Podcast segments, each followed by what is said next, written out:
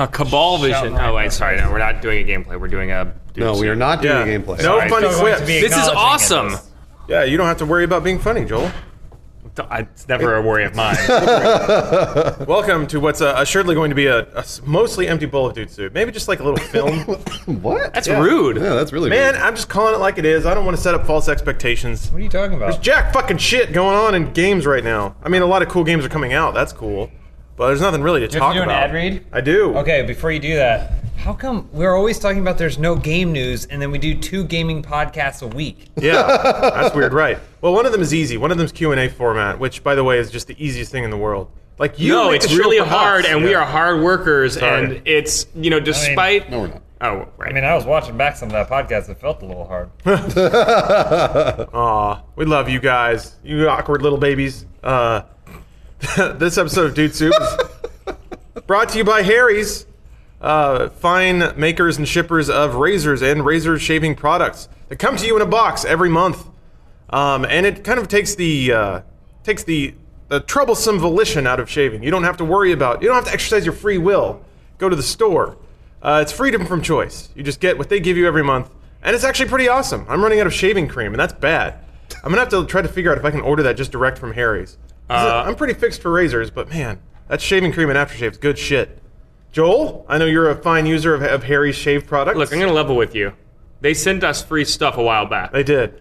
and I liked it so much that I actually am paying for it now, Do we have any more? like an That's life. like a person, No, I don't think we have any more. like a Oh. common person. I've done that with several of our sponsors. Like we, we, we only pick good sponsors that we actually believe in because Yeah. we use them, and we're like, this is good shit. It's like that episode of the Brady Bunch. My my razor is orange now. It's orange. Oh man, that's a good color. It's Like not Funhaus chrome. orange. Yeah, Exactly. Funhaus Orange. So whenever I shave, when we're on vacation, I mean work trips together, and you and I are sharing a room, and I've got my towel around my waist, and you've got yours on your head, Yeah. and I'm and I'm going like this, and we're fighting because you want to shave your legs. Yeah. it'll be with an orange razor. Are you eating a Nutrigrain wrapper? Stop it. Oh, fuck. You found a Nutrigrain wrapper. Harry's is Get over giving here. new customers an additional $5 off their first monthly subscription order with our coupon code DUDE, D U D E. So please start your Harry's monthly subscription and never worry about buying blades again. As a special offer for new customers, you can get your free razor and save $5 off new your first subscription with our code DUDE at checkout. That's harrys.com, H A R R Y S.com, code DUDE, and start shaving better today. Because, yeah, the razor they give you is pretty good. If you've only used disposables, it's like weighted, it's got metal in it, it's got a heft. Makes Real you feel quick, like a man. Real What? quick, Bruce. This ain't a football game. I know this really is not. This is closer to game. civilization than it is football. So you Oh, might as well throw that controller on the ground. You're not going to need it. Uh, You're going to be hitting a lot of right clicks and then enter to confirm and stuff like that. So Have you played moves. Blood Bowl? No, I, I just know that I haven't played Blood, Blood Bowl because I looked up how to play it and I went, no, thank you. Nope. So, uh, Oh, he's got him run all the way back there. oh, he's, he's rolling back The for guy in the back. Click on the guy. Click on the guy in the back, and then you can't. Oh shit. Yeah, he's doing the tutorial. All right. There We're playing go. Blood Bowl, which I'm All sure is exciting to hear about. I thought about playing Soma, but then I thought it would be too distracting and engaging for the people who have to talk about things that we have nothing to talk about. So it's funny how that works out, isn't it? Why don't we, why don't we just play Civilization? So I came up with a lot of talking points uh, about VR because the more I was trying to pinpoint exactly why I was getting excited about VR, and, and sure, it's easy to be like, it's virtual reality. I'll be able to have sex with all the anime that I've ever wanted. Okay. But it's actually, believe it or not, a little more profound than that. Um, it's been a long time uh, since I felt like there's been there's been like an upper area for gaming to go. I I guess ever since the 360 PS3 generation, it's just been like, okay, they're figuring out how to focus test games better and make games more like broadly palatable. And they're kind of honing in on this one thing, like this is how we play games on this one device with this one controller. And sure, maybe internet, like no multiplayer and all that shit, but it's been a long time since I felt like people haven't had everything really figured out. Uh, and I got that sense pretty hard, like when the N64 first burst on and like 3D gaming was first a thing. People didn't have 3D figured out for a while. Yeah, there were some real shitty 3D games there. There, were. still are actually. and they were fun to play for me because you know I'm a nerd about this sort of shit. Uh, it was really fun to see how people tried to solve those problems.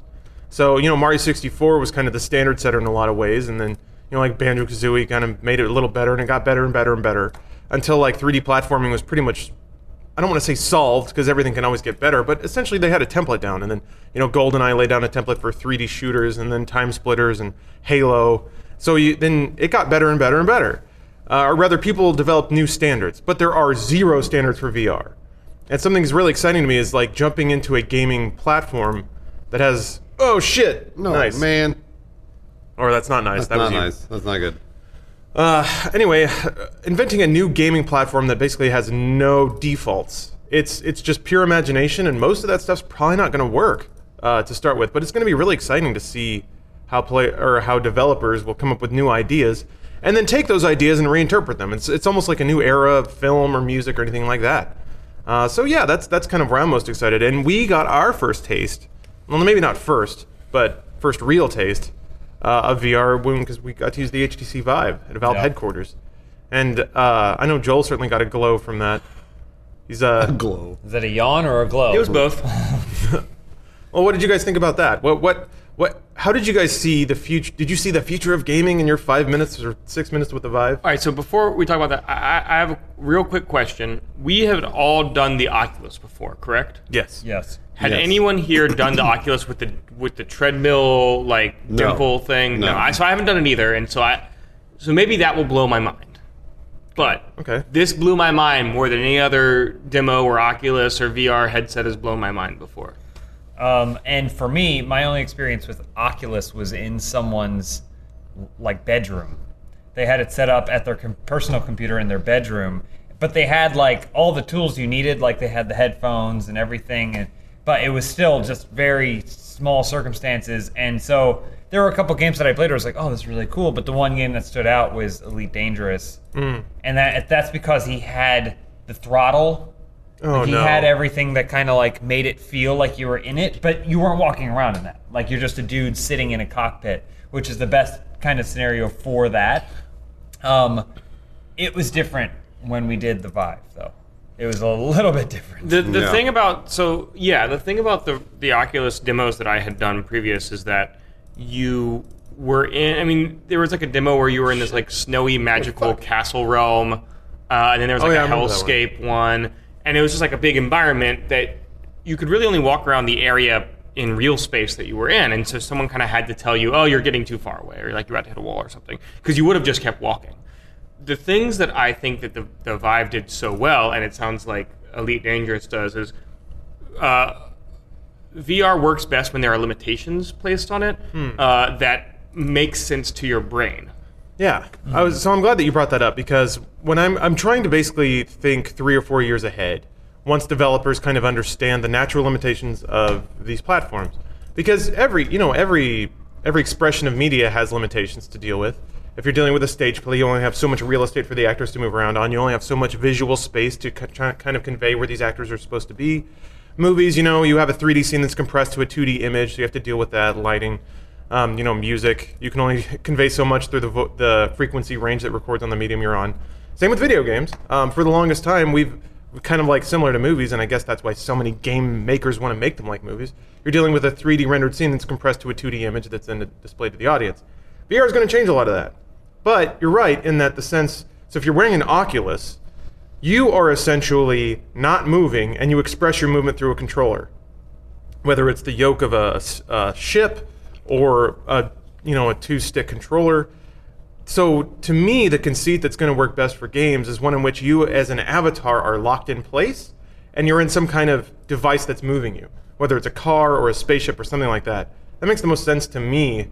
Whereas the Vive is more like you are an actor in this world, but you're confined to this box uh, that you can move around and act in, and then everything will have to move through that, or that box will be on like. I, I just imagined uh, with that VR demo where you're inside Aperture that you were on this moving platform that would take you from room to room, but th- that was your active area, and you people could move in and out of that. Like GLaDOS could swing into it and you know like interact with you inside that box, but you couldn't go outside of it. Right, and and to make it clear how exactly, well, not exactly how it works, but the the reason it works like that is because in addition to the headset, um, the Vive has they call them li- they Just fell over. So okay, so if you push it too hard, your guy just might trip. Yeah. um, Interesting. the Vive has got uh, in the room these they call them lighthouses. They're Yeah. sensors that basically sense the size of the room and adjust the game or, or make the game space about that same size. And then in addition to that, they have the, these wands that you hold in each hand instead of a controller. uh, and then the wands simulate your hands in the VR space. So when you look down, you actually have hands that do things, as opposed to when you're holding a controller with the Oculus and you look down and there's nothing there.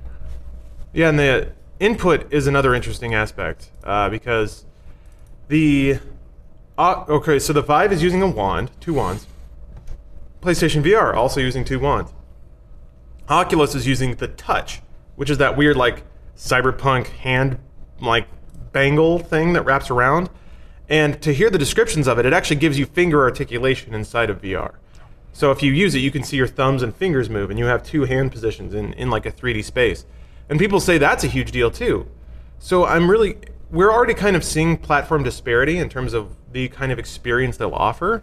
The Vive, you kind of have to dedicate a small room to. Yeah, that, that's a that's a real barrier to entry, I think, because you got to set up the two lighthouses on either side, and then what was it, a ten by ten space or a twelve by twelve Yeah, it space was that we played 10 in? Like or that, 12, something yeah. like that. And like it obviously worked perfect because it was one of those things that was like a completely empty space. No one's gonna have that in their house. Yeah. Um, and that that was that was the thing that sort of concerned me about that actually. Kind of reminds me of early Kinect demos. Yeah. Where they would take you into this like perfectly lit room with this like fake IKEA furniture. And it, the idea was to convince you that it was reusable in the real world, except you take it in your apartment and nothing works. Or, or you have to move all of your shit out of the way. And you do that a couple of times because it seems like it's cool and you're trying to convince yourself it's cool. And there's a, there, there's the Mutant League dancers. Blood Bowl. Boy, she, she had the bacon expression on her face. She's a zombie of some sort. Every year in the dance mines, mining up new forms of dance. Conceded. Oh, okay, don't know. this is I the won. tutorial. It's a tutorial. Yeah. So yeah, it's uh, something I've been trying to figure out. Is so far in this early day, it's just we kind of group this all as VR, but once these three platforms hit, they're going to have different games and they're going to have different experiences. And I'm curious to the will they converge or do you think they'll separate? I don't know. So, well, for me, there's different there's different aspects to things. When I do Oculus, I I'm like, okay, this is a really cool game accessory, which is fine because games have definitely moved technology forward in a ton of different ways.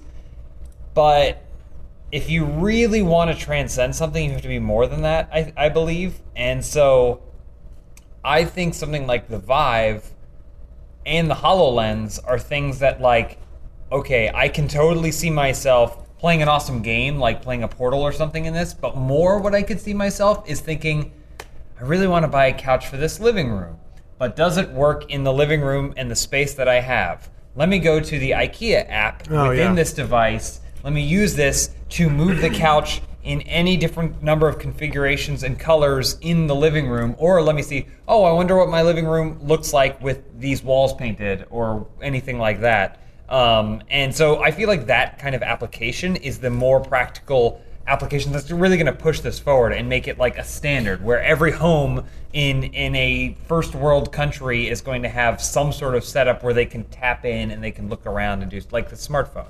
Yeah, I mean, I, th- I think that's one of the things that HoloLens, at least the HoloLens demo from E3, we didn't go to the Halo one. Did you go to the Halo demo? No, I didn't. And Bruce, you didn't either, did you? Adam went to that. Um, But the HoloLens demo that they showed on the at the Microsoft E3 conference did really well. Was integrating like real space uh, stuff into the demo. So like they had the table, and then all of a sudden Minecraft was on the table, or you know, you and you can play with it there. Um, I can see that happening. Like, you know, I, could see applications of that in the real world. Uh, ideally, you know, no wires. Like, you can be walking around a historic site or go. Like, when Lawrence, you said like a theater. Like, I hadn't even thought of that. Like, going to a stage play where there are live actors, but you put on your Hololens, and then like the set is hollow, and Ah, like, and like cool. actors are like.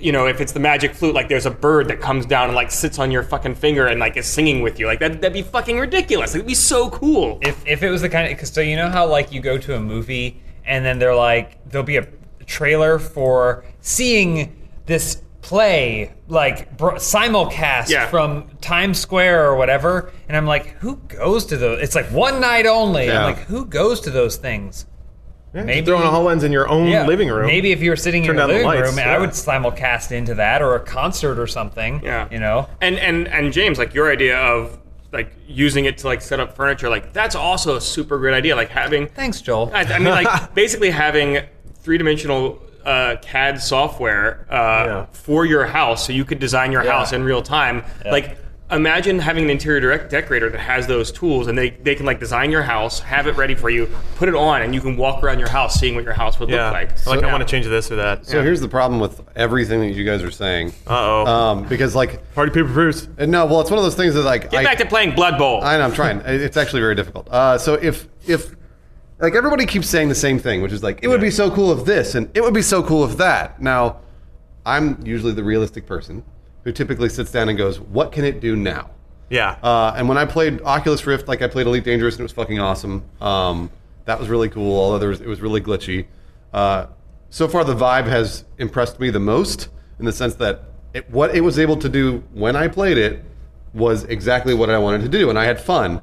Um, all these other all these other things, these applications are absolutely applications that will come down the road. But for right now, basically, like why why are we telling our audience, hey, this is really cool. You should spend five hundred dollars. on it." paying you. That's a good Right. question. Well, right now, it's pretty much just for futurists. Yeah. For the same reason that you do episodes of the Know where you speculate, like, wouldn't it be cool if this game that, that had, was just announced has this or that? Because you don't know what it has yet, and like whether it's Well, no, I'm not talking about that. That's my job. But uh, I'm talking about I'm talking about whether or not I will buy something. Yeah. Because that's sort of the question now. Like the Oh, Vive's well. the Vive's coming out at the beginning of 2016. Yeah, I- Oculus is coming out, I think, in a couple months. Mm-hmm. So, what's the reason to buy? All right, let, let me tell you, I, I I don't recommend generally buying most new brand new technologies first generation. I think it's a bad idea. Yeah. Um, What about zeroth generation, like the DK uh, development kits and stuff like that? People are I swarming on that shit. like i- i- if you're a futurist or you're a game developer, like that makes sense. And you know, I would love to get one. I would love if Rooster Teeth bought us one here for the office that we could do stuff. With. uh, I, I, uh, but I, I mean, I would never buy a Vive now. I mean, it just doesn't make any sense until we can see like, well, what are the applications? Then you'd be one of those idiots that have Google, that bought Google Glass for fifteen hundred dollars, whatever it was, and, And then get used kicked it out of for six restaurants months and and- felt like an idiot and Yeah. got kicked out of restaurants. Yeah. So good. Oh, You got knocked the just fuck out. punched you in the face. and I was trying to fucking get him. And your defensive line is shit. No, I, I, I, I mean, honestly, my opinion. Am I saying go out and buy a Vive? Absolutely not. Right. I, I tried seven demos that were all really impressive, but are still just demos. Um, talking with the people there, they seem to have a very clear strategy for what they want to achieve in 2016 and beyond. Um, but even they seem to be thinking pretty long term, like thinking like, oh well, yeah, we're we're gonna start, you know, it's going to come out in 2016, but that's just kind of laying the groundwork. I didn't buy a uh, I didn't buy an iPhone until I guess second or third generation, and that's because by that point it had already kind of been this mainstay thing, and I was like, oh okay, I want this. There were enough apps on it that you knew that you like it was worth the money. it would save me time and be convenient and or uh, it, I don't know if it saved me money, but it was the kind of thing where I was like, this isn't just me buying into something. This isn't just an expense, an additional expense. I can see the value in having one of these. Um, so, so I think these are the kinds of assessments that's going to be made over the course of 2016. Um, but like like Joel was saying, if you're a futurist or a hobbyist or an app developer, and you think that you might be able to get in on this market, maybe you should consider it. I mean, it was really interesting while we, while we were there. They the the Valve guys were like, "It's not that hard to learn Unity. Like you Yeah. could you could make your own games." And and I mean, and to James' point again, like they were totally totally have a long term strategy. They've been inviting. They didn't tell us any names, but they've been inviting in writers like Hollywood writers and directors, storytellers, actors, artists. Uh, we posted Funhaus. Funhaus. uh, Lawrence's girlfriend Stephanie posted, and I retweeted uh, a video from a like legendary Disney Oh, animator yeah. in the 3D art program. That like there's no there's no current application for it right now, except for like just to go into it and be cool. But the art program is amazing, and like watching an, a Disney artist like play with this thing for the first time and like draw the Little Mermaid or whatever in three dimensions in like life size was super cool. yeah. I guess uh, the way that the way that I view it is, if you want to buy one of these first generation VR helmets, headsets, whatever, you're basically buying like the Magnavox Odyssey, which is that it's not going to have like it, the games on it are going to be pretty primitive. It's certainly not going to take full advantage of the platform. Nice. Uh, you're you're buying a tech experiment, and that's super cool. Like in in what seventy five. It was fucking phenomenal to be able to plug in a thing to your TV and like have it be interactive. And it, and it takes Oh us a- shit, we got a we got a blue screen over here. Uh, Was that the streaming PC? Uh-oh. Or the No, capture? No, that was the capture piece. Boy, that's never happened before. Yeah, that's weird. Hey, what's the? Should upgrade to Windows Uh-oh. 10. I didn't read the error. Should upgrade to Windows 10. Oh boy. Need to get a new pop filter for that mic too. Ah, everything's breaking. Nah, it just falls over. All right, well, Seven uh, the months show must in. go on. Anyway, uh, so I think the, the thing to, like, if yeah, if, if you're fascinated by new platforms, this is when you buy in. But if you if you want like a robust gaming experience, uh, it's tempting to say that development now is a little more informed than it was when games development was not even didn't even exist. At least now it's been around for three decades, but still, I do think this is a new platform on the order of of like a new home console, like an entirely new platform. So, you know, it took it took what 25 years until we got the DualShock, which is essentially the, the control standard we have now. Well, And it's going to take about that long for VR to get standardized as well, I think. but to be fair, it takes early adopters spending Oh, sure. way more money than they should be. uh, way more money than they should be to make a product viable because Yeah. like those early adopters are the one that finance the next generation and next round of you know uh, innovation. All right, so fire this back up. Sorry. Yeah, we're going to have to resync and everything. Yeah. Uh, I guess there will be just a gap there, well, because the audio's still recording. Oh, yeah, audio's so we'll have audio. It'll just go black for a little bit.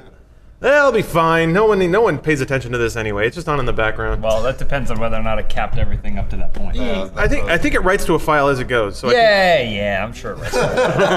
Future technologies. It works have you. perfectly. This It's is like VR what, tech, baby. 12th generation computer. Yeah. And the Uh, 12th. The 12th was. I, That, I guess my first thing would be if you can try and find someone else. My recommendation Yeah. is try and find someone else or some sort of location.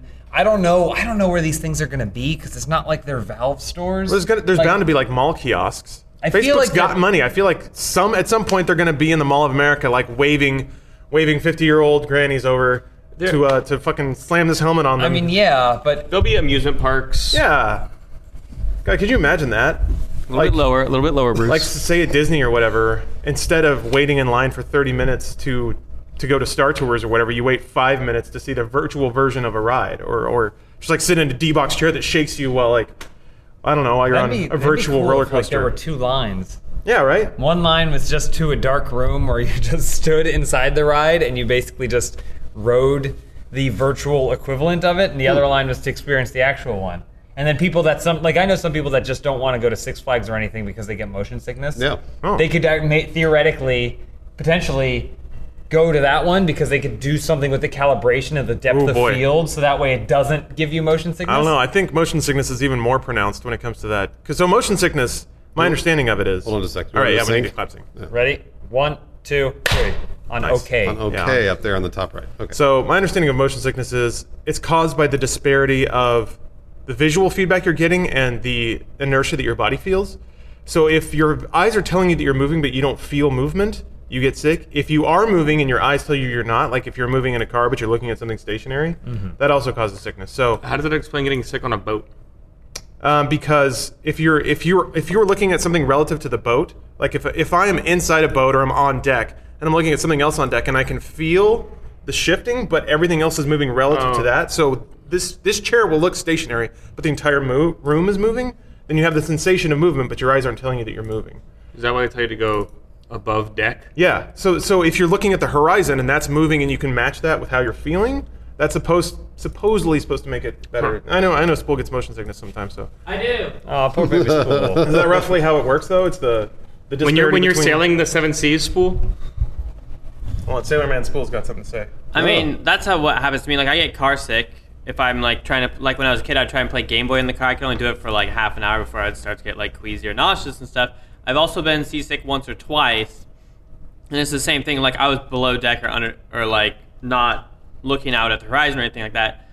I still th- ended up throwing up, even looking at the horizon. But that's because someone gave me ginger beer or something like that. Oh, ginger ale, ginger ale. Gotcha. it was. Wait, that- ginger ale or ginger ginger beer? ale, ginger ale. Sent me off, sent me off. But yes, I also get like it feels like motion sickness when I play like certain games like Half Life Two and stuff with field of view is what I believe it is now. Because if I change the field of view in those games, it'll kind of fix it. But I don't know exactly what the field of view is that triggers me because it's only that and like Fallout Three did it for me, but not New Vegas, and, uh, which is like really weird. That is really weird. But yeah, that's the other aspect of it for me at least.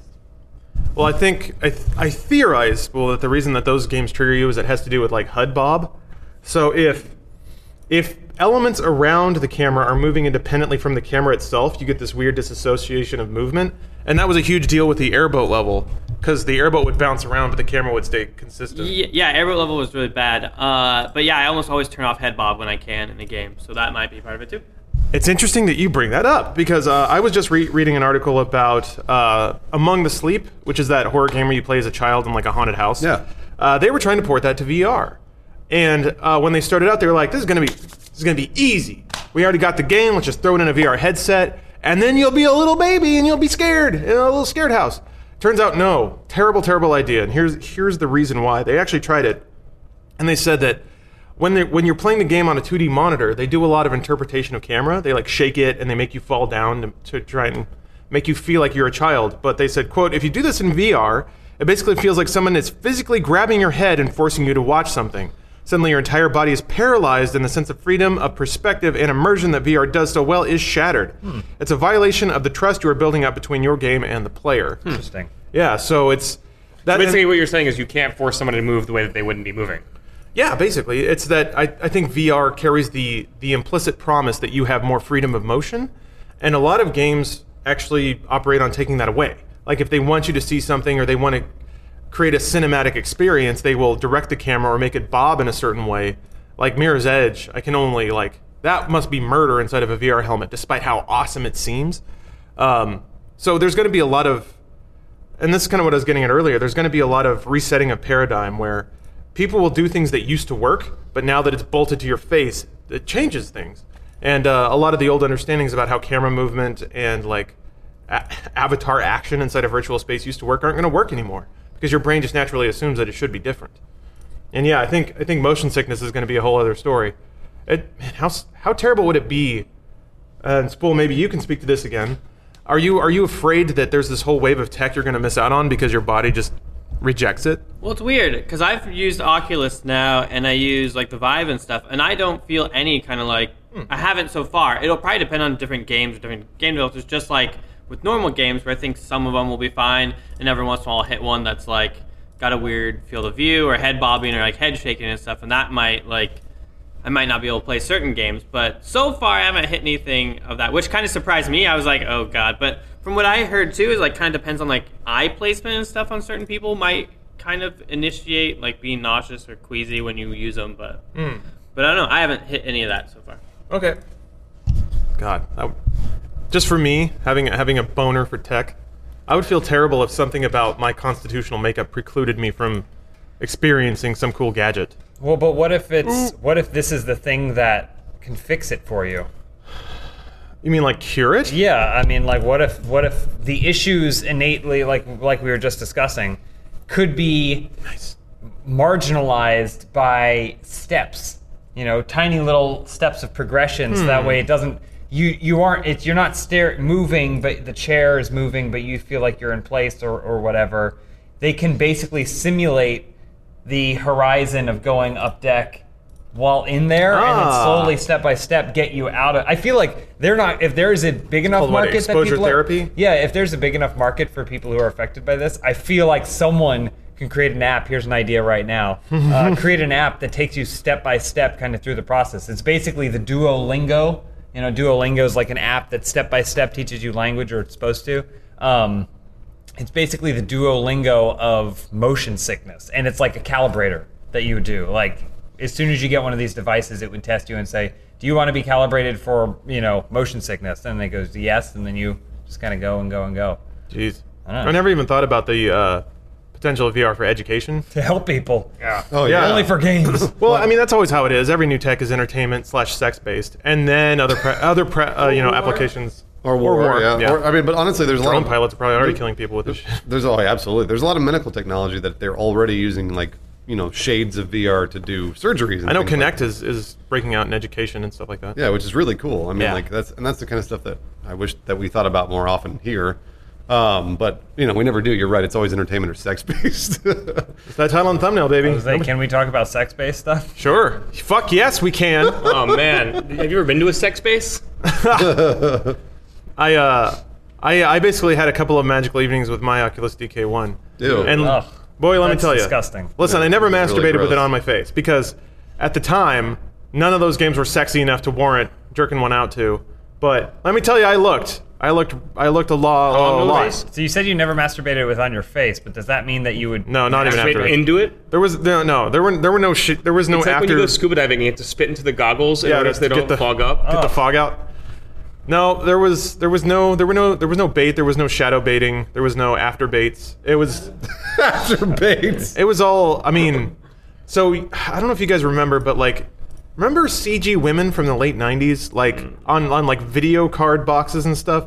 They would try and make them look real sexy, and they looked really disgusting Mm-hmm. all the time. Like that girl from Tripping the Rift. Yeah. It's basically like every every Oculus game I downloaded that just had you like punching a girl's boob in VR.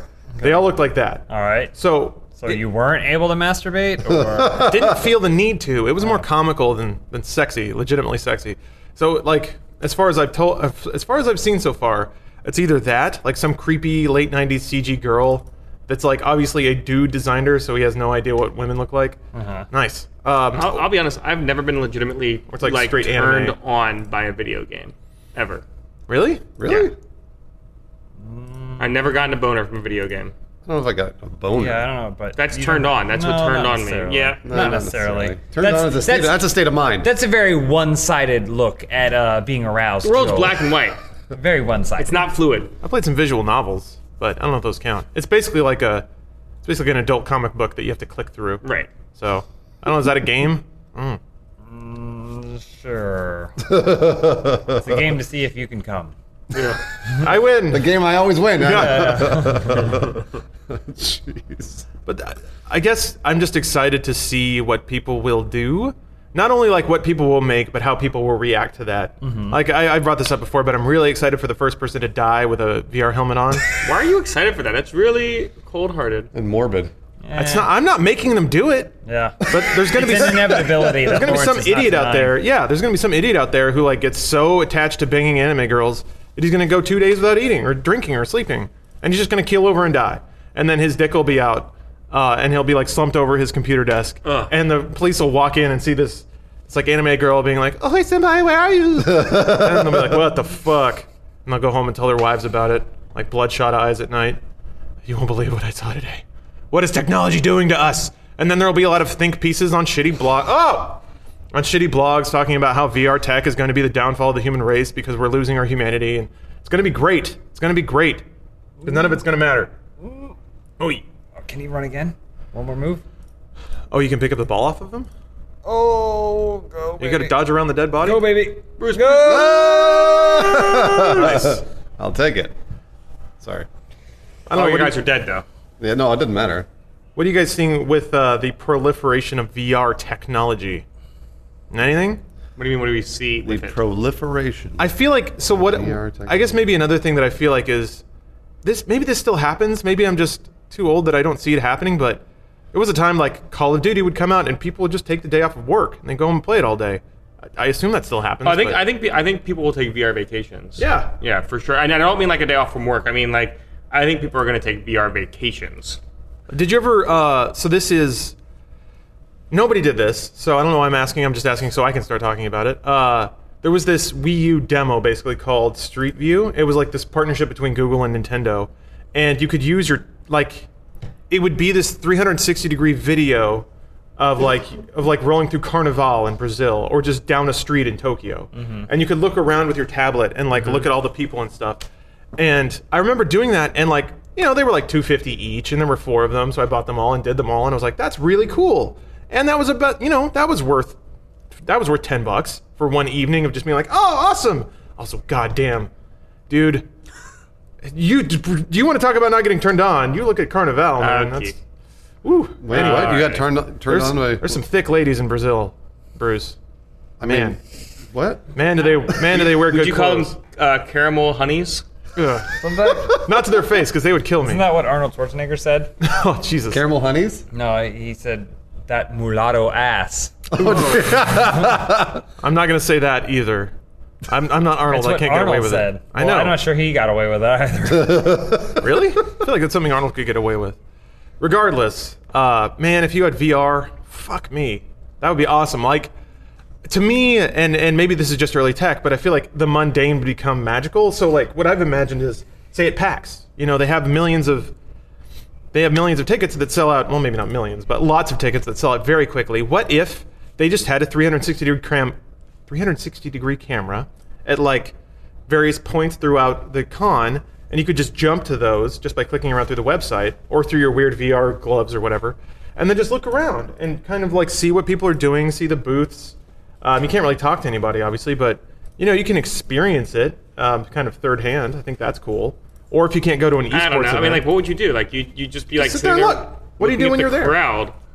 Like the only thing that'd be honestly, the, oh god damn it, Frankie. The only thing that would be kind of cool for is like the cosplay competition. or like panels, like you could drop in and watch a panel. Yes, why why, you why would 360 degree be interesting for watching a panel? Hey, there's everybody else. because there's no bevel around your view. I, I don't know. Here's here's what 360 degrees uh, viewing will be cool for. Just as an example, Okay. Dungeons and Dragons might be cool for that. That might be cool, I guess, well, theoretically. do you mean yeah. spectating or participating? Because Spectating. I, well, I could see like four or five people getting together in a VR helmet session. That would be cool. and then and then as a DM, like you, you as a DM could have your avatar in the game, but you could also it was like Neverwinter Nights. You could be sitting and then you could be modding live. Like you could say like, okay, take down the backdrop, bringing up now in your forest.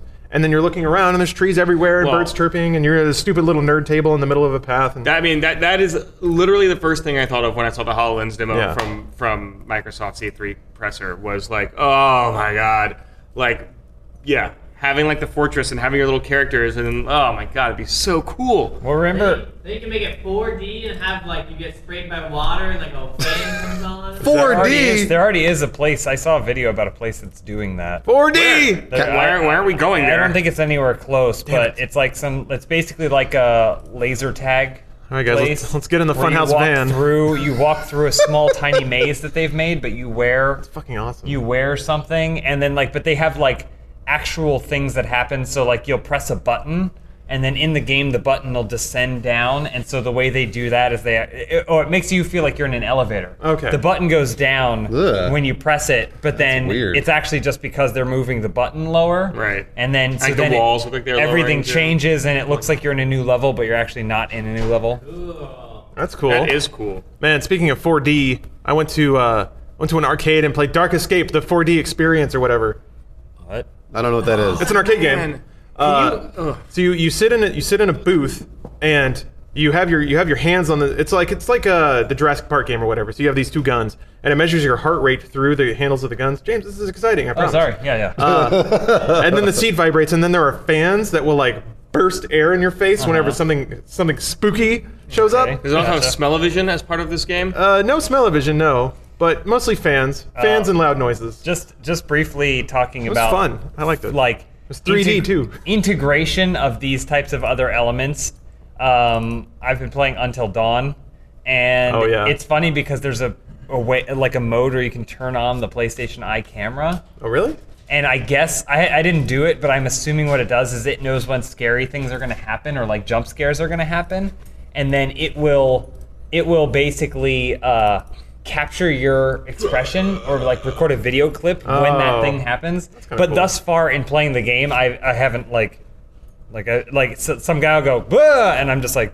Really? So I w- wish that I had been doing it, so that way I could see all those different spooky moments where I'm just like, okay, all Yep. right, yes, you are. Man, You are spook. I You feel are like spooky. I feel like Until Dawn. So I enjoyed it, Yeah. but it is still just a visual novel. Like there's a bunch of binary decisions that lead to a bunch of people dying or not dying, uh, which is fine. But I feel like can we finally put the whole video games are going to become like movies thing to rest? Because No. damn it, for the last I, I want to say for the last six or seven years, that's the weird dream that a lot of developers have been chasing with things like Mass Effect. Like we're gonna make this Well- big interactive cinematic experience. But it, it all falls apart at the end, kind of like Until Dawn. The last the last hour of that game is a total shit show because they're having to wrap up all these like That's not the game's fault. kind well kind of yeah it is. Yeah, it is.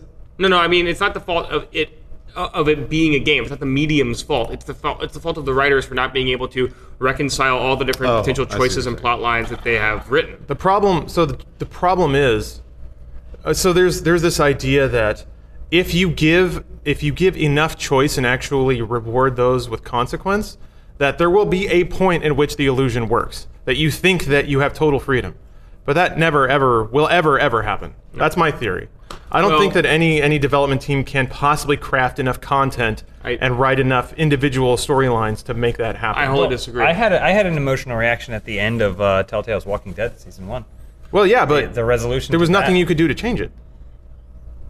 Yeah. I mean that. So, but I, So- but I feel like Walking alright. Dead is right because it, it does not presume to tell you that you have thorough interactive control over the narrative. Uh, so a couple things. I don't. I don't think it's possible yet. I think you're right that like having total interactive control of the narrative with a maybe like with some sort of ending that everybody's happy with is impossible as of yet. But ima- again, imagine a future in which AI is so good that the NPCs aren't programmed. The NPCs are actually AI, like actual AI that can then generate an ending based on your like individual decisions, and everyone literally has maybe a different ending. Uh, for the time being, I think what what could work would be something more like a choose your own adventure, where there be in a choose your own adventure novel, you have to make binary choices. Um, and there are you know seven or eight different endings in those novels. A lot of them end up with you dying in a lot, you know in different ways. Um, and in addition to that, in terms of your your initial question about can we put an end to saying that video games are moving closer to movies, I think that with VR headsets, actually, it's going to get back closer to. Uh, there will be narrative, purely narrative experiences within VR that will make you question: Is this a game because I'm inside of it, or is it is it a theatrical narrative experience? And what like what does that mean in terms of gaming? Well, yeah. I mean, I think the question is, what is narrative? Because like, if you're looking for something to be written or predetermined, but then also have complete choice over Yeah. the results, you're that's those are two Those- those conflict, yeah. opposites. Yes. So, so what you're looking for is you just played a really intense match of Call of Duty, and at the end of it, you throw your controller up in the air. That is you having control over the narrative of that game. oh, I see. So, but uh, but I mean, that's not that's not at all what any of those people are going for or anything. So, I mean, I, I my thing is, I don't value story in games nearly as highly as I value, say, an emotional reaction to I was into the game and now I'm taken out of the game. Yeah. But in a situation like Until Dawn, while not being a totally unflawed game, is they made a conscious choice to choose narrative, and at least along the way, there you see why it's a game. You see why you're interacting with it. Because if you just sat down and watched it, it would be nothing. But walking around and finding clues That's gonna that's gonna and- invest you more emotionally in the game. and even if it's like making a choice, which then leads to a different dialogue string than another one, but the same end result in the end, like that at least is a better illusion of choice, which some games fail miserably at. Yeah. Like the David Cage games Ugh. don't even try. I've, I've used this example several, several times, but basically, like, there is a sequence in Beyond Two Souls where you're asked if. Oh, man. Fuck. I don't know. Everyone went out. Um, there's a sequence in Beyond Two Souls where they ask you if you want to. Some, Oh, yeah. some redneck asks you if you want to play uh, pool with them, and you can say yes or no. And then if you say yes, you play pool with them. If you say no, the guy goes, "Oh, come on," and then the character goes, "Okay, I'll play pool with it you." forces you to play. And I'm like, that's just you reminding yourself along throughout this script that, oh right, I have to put some sort of interactivity in there. Right. So like that is an utter failing of that situation. Whereas, say, you know, maybe an Until Dawn or a Walking Dead, where yes, things are going to happen by the end of the game, and there's nothing you can do to avoid that. At least if along the way you feel like you could branch or you could explore, or you could gain some sort of knowledge that in Joel's playthrough he may not have found. I, I think there's value in that. There's yeah. Well, it's it's it's there is value in that.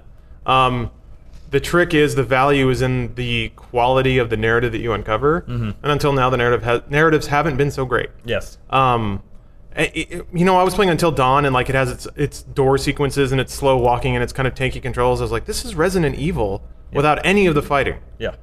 And then I was like, gosh, it's like it's like less game than Resident Evil, theoretically more narrative, except the stories of both are kind of on par, which is not a high compliment to Until Dawn. And and I don't want to sound like a dick, but I think generally the reason for that is because if you were not necessarily good enough, because it's not all always about being the best writer in the room, but if you had the connections and you had the influence and you had the clout to be writing a movie, you'd be writing a fucking movie. Yeah. Because you would get a lot more credit for it and a lot more money. I feel like the only diff or one thing that we can we have some experience. Oh, nice. Some experience with is like Valve has very good writing, and their games have phenomenal writing. Mm-hmm. Um, I would say better than most, better like funnier, more interesting than most movies I've seen, and that's like probably the the one or one or two exceptions I can think of where the the legitimate like pen on paper words writing of a game is enough to justify it being in the game versus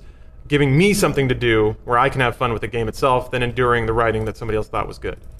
Ah, maybe that's me being So, pretentious, but Uh, I mean, speaking of Valve writing, it's funny because, uh, like, finding out what they do and stuff, where where there's like writers that write games, but Valve doesn't write games all the time. So what else do the writers do? Yeah. is really interesting because uh, it was pointed out to me that there's a whole Team Fortress comic book series that like I didn't Yeah. know existed. Like I don't play Team Fortress 2 that much, but like there's a whole comic book series that like Yeah, I got it out. I got to start reading that because uh, I love. great. It's I love. really great. Oh, you've read it? Jim? Oh yeah. Okay. Absolutely. What's uh? So does it just follow the the Mann Co. and like, or or, or is the whole red versus blue roster in the comic? It's sort of it's it's the- it's the whole red versus blue roster, but it sort of follows the uh, the different stereotypes of the characters. Okay. And I mean, like in terms of a narrative and stuff, I've only I haven't read all of them, so I don't know Mm-hmm. the entire narrative. Uh, but it's one of those things that I've tried to keep up with now and then, um, just because I like Valve writing in general. Uh, but it's it's fun. I mean, like they're a lot of fun. To, it was just like the uh, the intro videos to each class. Oh, yeah, they're the just like that. They're Oh, just like man. that, and that's that's that's what I've always liked about that stuff. Is it's it's very consistent coming from them. But they're one of the few companies that actually has consistent writing. Seeing to me, um, and again, maybe this is just me being short sighted, but to me, that's the ideal path where Team Fortress 2, there's almost no narrative in the game aside mm-hmm. from the announcer mm-hmm. and the, the, the vocal call outs you get from the characters. Mm-hmm. You spend a lot of time in that world. You start to get a sense that some of these things are connected, that some of these characters know each other. And then you can go from there to exploring some of the more linear narrative aspects of it. If you just love that world so much and you want to know more about it and explore the depth of it, I feel like MOBAs are the same way. League of Legends, Dota, uh, Heroes to a lesser extent, they all have ridiculously rich backstories. Like all these characters have relationships with each other. That's something that you don't kn- need to know or care about when you start playing. Yeah. But if you play it a lot and you start to notice, wait, this this character's callouts are saying some interesting things. I'm really curious about that. You look up, you look it up on a wiki. You see all these other things. You read the story. Then you I don't know. I don't know if they have comics for League or Dota. They probably should. That would actually be pretty cool. But uh, I, for me at least, that's the way I got into comic books. I remember I didn't care about Spider-Man until I played Maximum Carnage. And I was like, this game's actually really fun. It had like, it had silly like '90s grunge music, which I was super into at the time too. But that was the first like comic arc that I had ever really experienced was through Super Nintendo cartridge. And the little cutscenes made me interested enough in the characters to go read the comics, and then I kind of got into the the bigger storyline that way. So I feel like I feel like that's the ideal arc to go through when it comes to introducing somebody to a, a rigid narrative or a world. Mm-hmm. Is give them a place to play in that has these like actors in it. It's, it's almost like upending a toy box and there's all these action figures and you've never seen He-Man or Power Rangers, but you like this character. You like the way they're designed. Like, why do they have this sword? Why is this? Why is it chipped? Why is this person battle damaged? And then you can look into it that way. Yeah, I. But I, I've seen people discover video games that way. Oh, first, and- and- first with gameplay. Then the more that they play the game, the more they want to dive into the story. Like Destiny is a good example. yeah. Um, or Halo. Like I didn't give a shit about that story. Over and over and over. I played like, and I never ever cared. But it was one of those things. That the more they played the game, the more I was like, oh, like Guilty Spark. Okay, I think I get it now. Like, and and but it didn't matter because I loved the game. Like, and that, and that was important to me. I'd rather have gameplay first and story story second because, like we've said before, typically game narrative is not the hottest. Yeah, I mean, I like that it's there for you to explore, um, but it's not the purpose of a lot of the games Yeah. because I think we I think we all agree that like the reason that a highly narrative game doesn't work as well as a high like as a as an emotional responsive but good gameplay game like a, a narrative game with bad gameplay doesn't work as well as a good gameplay game with good emotions and maybe not the greatest narrative is because you're you're invested like as a character like you're playing the game and if it's a bad narrative like uh, then it, then you don't care that much because you're the like you're the character you're playing the game and if it's a great narrative but you're like just sitting there with a controller in your hand the whole time or at your PC just like all right click. Like it doesn't do anything to me although apparently these dumb Japanese fucking games do really well. Well, you mean, Fuck me. well, visual novels. Yeah. I mean, they're called visual novels. I feel Yeah. like I feel like there was never the attempt at an illusion there. It is a it is a novel. That's true. That has pictures to it. So you're just sitting there reading and. And honestly, Until Dawn is almost exactly what those were. There were tons of those games for Super Nintendo, like horror, like let's all go to this cabin in the woods, and then you have these terrible like 16-bit low-res pictures visualizing some of this stuff, and then you make these decisions about where to go and who to talk to, and it kind of played out the same way. And to that extent, I was like really nostalgic. I was like, wow, this is a super high production version of this this kind of game that hasn't existed for a long time. Mm-hmm. So I was I was glad about that, but it was it was really interesting to go back and like see what parts of it got better and what parts of it like haven't changed. And to me, it feels like it's a format clash that's just never going to go away. But with VR, it might. I mean, could you imagine playing Until Dawn and you are first person one of those characters? Yeah. Or like you, even weirder yet, could you imagine slipping into different characters? Because Until Dawn like changes characters per chapter. Imagine being VR, but you're playing as a woman or a man if you're if you're already a woman naturally, or playing as an old person, young person. Like this, the sense of like being an avatar would get pretty weird at that point. Mm-hmm. Especially if you're changing in the middle of a game, and people are talking to you, and you hear a voice come out of you that's not your own. Mm-hmm. That's probably going to be an experiment that maybe won't go so well. That's part of like finding the new normal. But do you think that so? Do you think that they'll ever be able to get to a point where the AI is good enough that they'll be able to generate dialogue responses, story points on its own? Well, at that point, then it'll, they'll have developed, you know, like actual artificial intelligence. Yeah, I was Yeah. say we're not talking about games anymore. I also feel like Well, I mean, at that well, point you just put a patch on your forehead and go slack, and then you'd be like total sensory Maybe, immersion. but like there's all right. So they can procedurally generate like seamless land and seamless, you know, resource points and stuff like that in certain games now. So is I mean, and, and there is AI that can like have a conversation with you back and forth that like you, you can watch videos of it on YouTube. So is it that much of a stretch that you can combine those two technologies? Well, yes. I mean, like that's the that's sort of the uncanny, or not the uncanny valley. The uh, what is it? Um, transcendence or whatever the fuck it's called. The oh, the Um, Event Horizon. The, yeah, it's like one of those things. The things singularity. That's it. Uh, Resident Singular, Evil it's, it's a Re- singularity. Where we haven't you go. ac- we haven't actually figured that out yet. Um, and once we do, like James said, it's not about, it's not about video games anymore. Oh, yeah. That's that's about like you know the future of humanity and whether or not we can fight the robots off. yeah, basically, and it, or surrender to them. Or surrender to them and become their slaves forever. yeah. At that point, you're basically dealing with like a an improv show, except all of the all of the actors, all of the AI have to be four times as good as your average improv actor to account for the fact that the person who's playing the game is And probably I've seen garbage some at improv in LA. Shouldn't be too difficult. uh, it, you would be interested. There's a Neal Stephenson book called The Diamond Age, and one of the characters in the book, uh, her job is basically to sit in a studio, kind of, and uh, create interactive bedtime stories for children. So children like plug into their VR headsets, and then they interact with this girl in a studio from you know miles and miles and miles away. So I could- maybe another way of doing it. Well, see, and, and I think that's much more realistic. I think most modern RPGs, they're just trying to recreate the the experience of uh, tabletop Dungeons and Dragons, because you've got your RPG system, you have your stats, and then you interact with characters that a dungeon master, a writer, essentially pre-scripted. And all the dice rolls are the math behind the, Yeah. behind the screen. So it's it's essentially just a digital asynchronous facsimile of something that already existed that used real live actors and real live uh, interaction. So imagine if you went back to that. Imagine you bought a game, but you were really just reserving an, two hours to play through this campaign, and that you had a dungeon master and maybe two or three actors who were and their job that you paid for is for them to be your digital guide and accompaniment in this world. And then you, like they could be two or three voice actors who would put on voices for all these characters. So you could have like a cast of 20 or 30 that these actors just kind of play out for you. And that's God, could you imagine though because so there, It's actually it's actually a viable use of the hundreds of thousands of dumb unemployed actors in LA who are begging for jobs. but but think about it this way. There's there's already discussion that that modern gaming breeds breeds a potentially not healthy mentality that like victory victory can be attained through violence that uh, that every narrative in life follows a pretty strict format you know that there's good and bad and that you have to that if you just learn the rules of something you can overcome anything imagine if the idea was you could and I guess you can do this now to an extent but that you can just throw on a helmet pay 25 bucks or 50 synth creds or whatever and have like have like four actors basically fantasy fulfill everything you want. Um, you're basically paying them to tell you what you want to hear and to be the hero.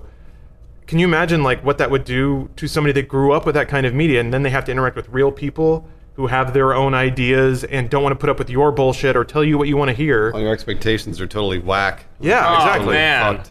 Yeah. Makes me wonder like I don't know. is is the I don't think so. I don't think so either. I don't Lauren, No, what, I mean, what- I'm what's, just saying it's the- a, it's a progress thing. I, it, we're asking these questions with our mentality now. Yeah, of course. But it's like you know, it's like asking someone in 1902 how they would feel if they had a tiny little box that they could touch in front of them. Yeah. And and it would give them Society all the information, and they'd go, no one, no one would ever try and seek out any new information for themselves anymore. If they'd had it all there, Yeah. people would lose their memories and like. I mean, I'm sure that's the same thing that, that people said when like Walkmans or like Absolutely. tran- transistor radios were a big thing. I, I, I've read like parents when transistor radios came out were like, we used to sit around the, and listen to the wireless, and Franklin would talk, Delano Roosevelt would talk to us, and now these kids are like sneaking off to hilltops and listening to rock and roll.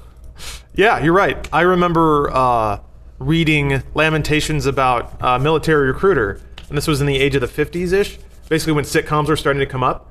And he was like, God, this this media is training people to think that any problem can be solved in 30 minutes. And that's not how the world works. And he's like, this is going to be a real problem. People aren't going to be want to sit down and solve like long term problems anymore. Turns out that's not the case. So- Ultimately- Well, kind of it is because we haven't solved global warming. well, Ah, that's a different issue. let, let the children think- deal I with think it. Wait, hold on. Do you have any Ultimately- more reads? Do you have any more reads? No, that's it. We're Okay, good. go ahead. I was gonna say ultimately, real is very real. We underestimate how real real gets, Yeah. and sometimes it can be sobering. So in situations like that, I, I may be wrong eventually as things kind of accelerate and get get crazier, but I'll probably be dead by then, so it doesn't matter. But um, but I do think that like Suck ultimately, warming. when you get brought back into the real. You're gonna have to adapt. Meat space, we you're call gonna, it. the meat space. You're gonna have to adapt to that that real, and and so you can you can make any theories. Video games make you more violent, or you know, or you're gonna you can't solve all your problems in 30 minutes, or we're not gonna know how to interact with people, or everyone's gonna want to be think that they're a winner. All these things are true until then you get into the real world, and then you have to adapt to the real world rules of things, and then it's like, oh, there's a difference you know? So you know things may change over time but i genuinely believe that that the world that we live in is not harsh. Harsh isn't the right word but i think real is the right word. It is it is truthful enough that it is it's just kind of going to knock you back into your seat and then you're going to have to adapt for that regardless Yeah. of whatever that is. It's true.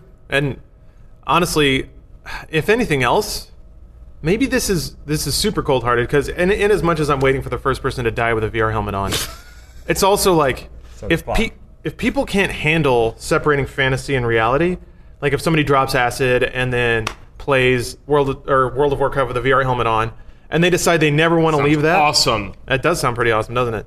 But that just makes man that makes life easier for me. Uh, well i mean it's there's a whole there's a whole generation of people it's who can't get out of VR. I don't have to compete with them for jobs. So it's it's natural selection. In Yeah, kind of. If you never get out of there and you don't reproduce and you just disappear into your apartment and you VR yourself away, kind of like alright, the neat rest of us that are actually swapping sperms, we're gonna have a we're gonna be passing those on. yeah, Create a new VR resistant race. exactly. VR is going to go out of business because all the all the hikikomori that get addicted to VR are going to breathe themselves out of. Until there's like, okay, how about this? So you can have your VR sesh, right? Mm-hmm. Where where there's a Sesh. He's already abbreviated. I know he's been saying that for a long time. a bunch of It- uh, it's called a Versesh. Yeah, a Versesh, sorry. A bunch of D&D nerds are, are telling you that you're the hero of, of T- Tamriel or whatever. And then you then you boot up your anime fuck game, and there's this piston like pounding your, your dick, and then it sucks the semen out. But then there's this tube, and it takes it to a freezer where uh, they inseminate some lady who's having a fucking penis jammed into her, also anime. Or Cool. They had sex like- over the internet. Exactly. Except it's it's it's a function of the human race. Like there's a bill that passes. Nobody's fucking anymore. So they have to save all the semen from all the dudes and gonna pump it into all the ladies. Lawrence, who it's are- not all gonna right, but Lawrence, all right, holy here, shit, this is fast crazy. Forward, fast forward ten thousand years, and something similar to that is happening. and you can test all the semen and only get the good stuff. That's what I'm saying. That's the new real. That's the Gattaca, That's baby. the new real. So that's the standard that you have to live with. And then they so breed, who cares? They breed in extra VR sensitivity because they want those people fucking in VR. I'm just saying, if it's that commonplace, then that is the new standard. So it doesn't matter anyway. So then you're Yeah, just you're right. living within the standard. So who like cares? Right? Guess I'm gonna get banged by the small titted anime. I was gonna say for someone for someone who seems pretty adamant about uh, like oh well if they're in VR uh, that just means there's less people for me to compete with in this world. Lawrence seems to have a pretty like under pretty good understanding of the piston that's going to be fucking his dick.